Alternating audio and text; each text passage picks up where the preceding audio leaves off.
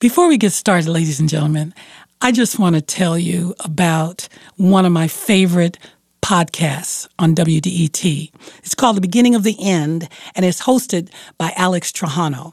And The Beginning of the End is a show about when, how, and why things end.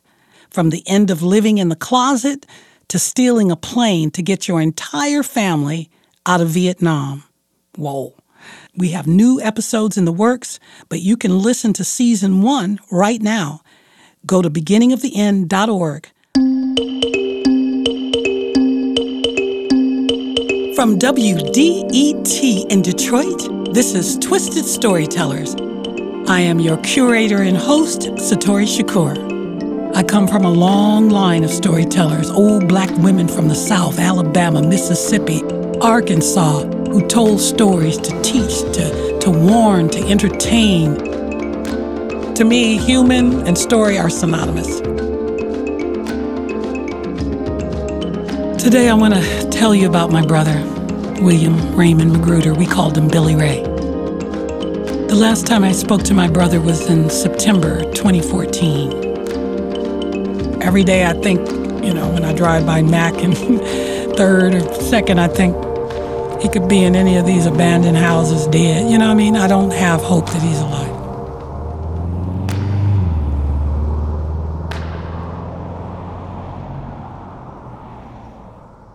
Well, my brother is 13 months older than me, and my mother, a single mother, couldn't afford to keep two babies. So my brother went to live with my crazy religious fanatic uncle on the other side of town. Every Sunday we would go to visit him, and I hated it because my uncle was a strong believer in children should be seen and not heard. And if he heard it, he would just like appear out of nowhere like a swashbuckler swinging his belt. Oh, he'd used the belt like 12 years a slave. Ugh. And when it was time to leave, I was so happy. But then when I looked at my brother, he on the other hand, was crying. He, my mother would sometimes have to remove his arms from around her waist to leave, and he, he would look at me with these eyes that seemed to me to be accusing, like I had done something to him. There was this yearning, this, this sort of, I don't know, separation anxiety every Sunday. Well, he got into a big fist fight with my uncle. I mean, he's 15 now, and my uncle's getting older, you know, and my uncle beat him every day. So one day he hit him back, and my uncle said, That's it, you're going back, you're going to live with your mother. And then he came as a heroin addict. Overdosing, going to the hospital. My mother one day said, Tell her, show her. And he, she pushed up his shirt sleeves, and I could see the track marks sprinkle up and down his arm. And I'm like, You're a junkie. And I ran out of the house. He ran after me. I'm sorry. I'm sorry. I'm not going to do it again. I'm sorry. But heroin addiction doesn't work like that. It just doesn't. I was, we were, he was like the evil twin. I was the good, he was the evil, and every bad thing he did, I wanted to do something extra good to compensate because I could see the anguish. I was taller than him. He was shorter, so that was reason to terrorize me. You're younger and taller, and you get all the good grades. And I'm, you know, it's like I was his personal target. And I hated it. So I would pour my rage into the violin. I would just stand at the top of the stairs in the stairwell and just saw my violin in half. I went to college. Billy Ray went to prison. I moved to New York, sang with Parliament Funkadelic, singing in front of hundreds of thousands of people. I couldn't fully enjoy it. I didn't feel worthy.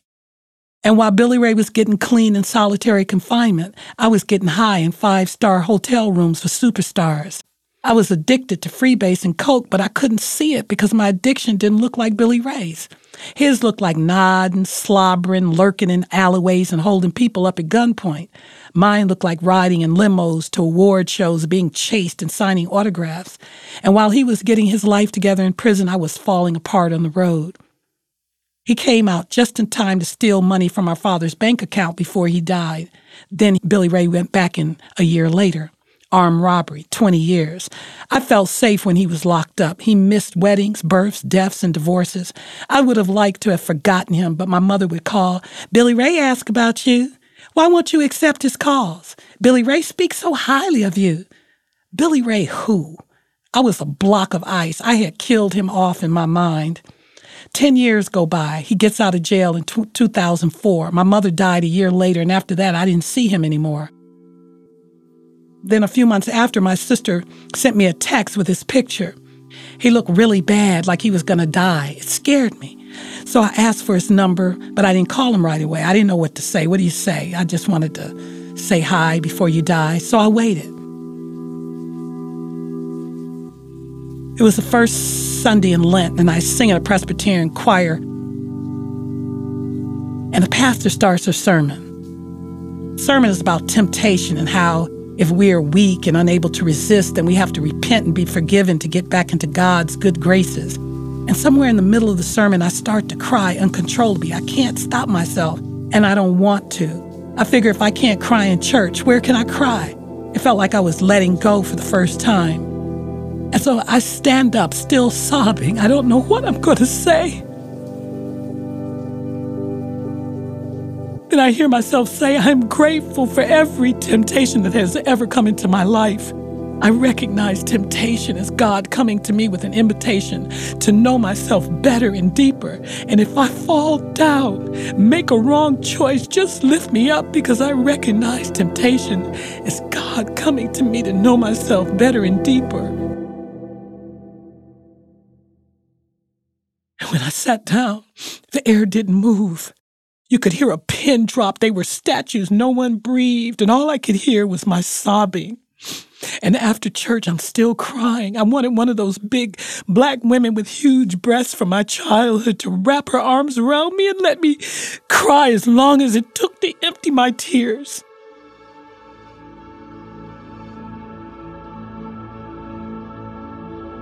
I went home. I canceled all my appointments and I cried for two weeks. It was like a dam had burst. And then I picked up the phone and I called my brother. He was so happy to hear from me. I could hear him dropping stuff out of shock. And then I told him what had happened in the church and that I was sorry it had taken me so long to call him. I told him I had judged his journey and looked down on him for years. I realized we were two sides of the same coin. He would act out his rage and I would keep mine in. I measured my goodness against his badness to feel worthy, legitimate, and that I was sorry. And he said, Oh, that's all right. That he had forgiven me a long time ago for what I'd done to him. He told me he had always loved me. He loved my weaknesses because he knew I couldn't, that he had never judged me. And he tells me he's falling down and getting up, but he's staying up longer. And I think to myself, isn't that what I'm doing? What all of us are doing? Who am I to judge? We talked for two hours. And my brother has become like my intellectual sage, this compassionate, wise person. And I have never been listened to the way he listened to me. He got me like a Xerox copy. And that phone call with him was the first time I felt 100% legitimate. It was like a burden had been lifted from my soul. And at the end of the day, when all is said and done, and after all the bitterness and the anger and the judgment, there's only love. And anything that doesn't look like love is a reminder we all have a couple of more steps to go to reach it. And I, I can see that now.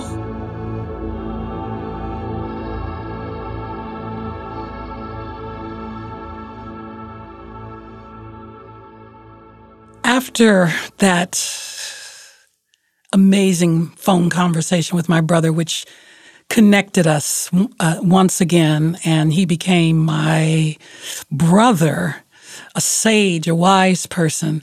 Uh, I invited him to tell a story at the Secret Society of Twisted Storytellers.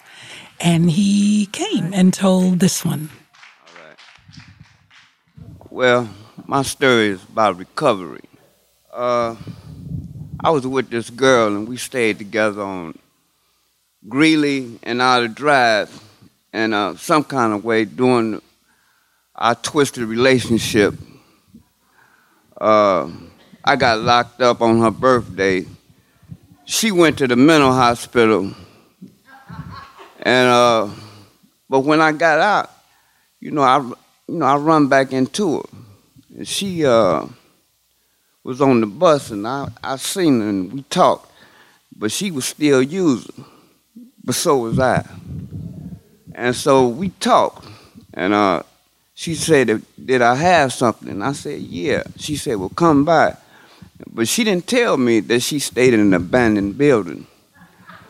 You know, so when I, you know, so when I came. And I told her I was coming in. She said, You got it? She said, Yeah. And I was about ready to step in. She said, But watch your step.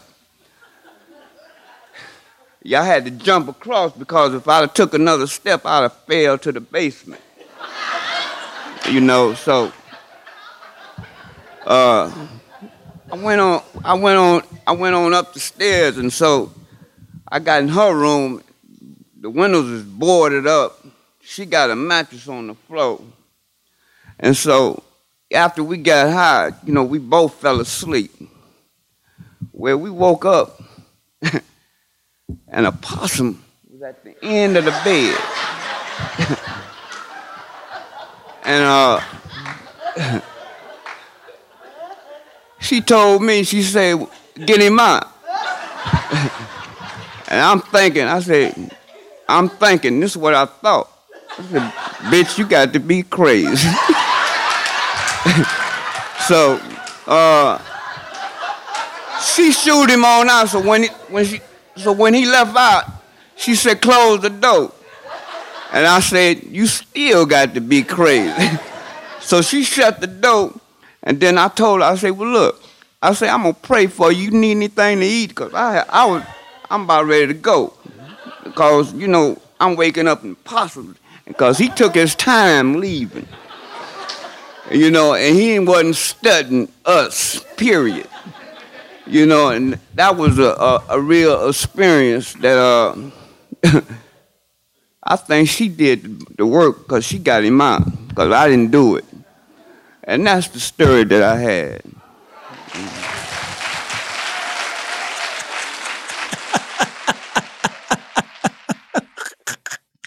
this is his life. And I'm like, I couldn't live that. But He's my brother. I love him. I'm not judging him. That's his life. That's his choice. And God got it. But we, we haven't talked to him since tw- September 2014. And we have, you know, gone to the missing persons day and put his name in the system. But I, we have not laid eyes on him or heard from him. So, um,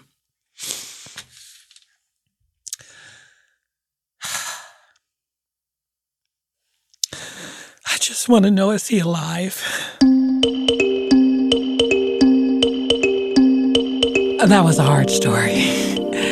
So thanks so much for listening to Twisted Storytellers, a production of WDET, produced by Zach Rosen, sound design and mixed by Sam Bobian, executive producer Alex Trajano. For more stories, please visit www.secretstorytellers.org and if you have a brother, hug him hard tonight. See you next time.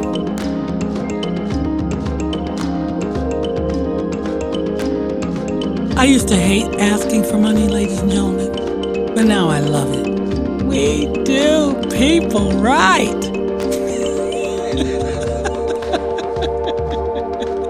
and I encourage you to send your money over to WDET and get a bang for your buck because we're bringing you, you, we're bringing you human wisdom. And we're looking for you to dig in your pockets and bring out a couple of dollars, $10, 50, whatever you can do.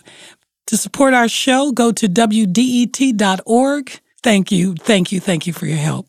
We are grateful.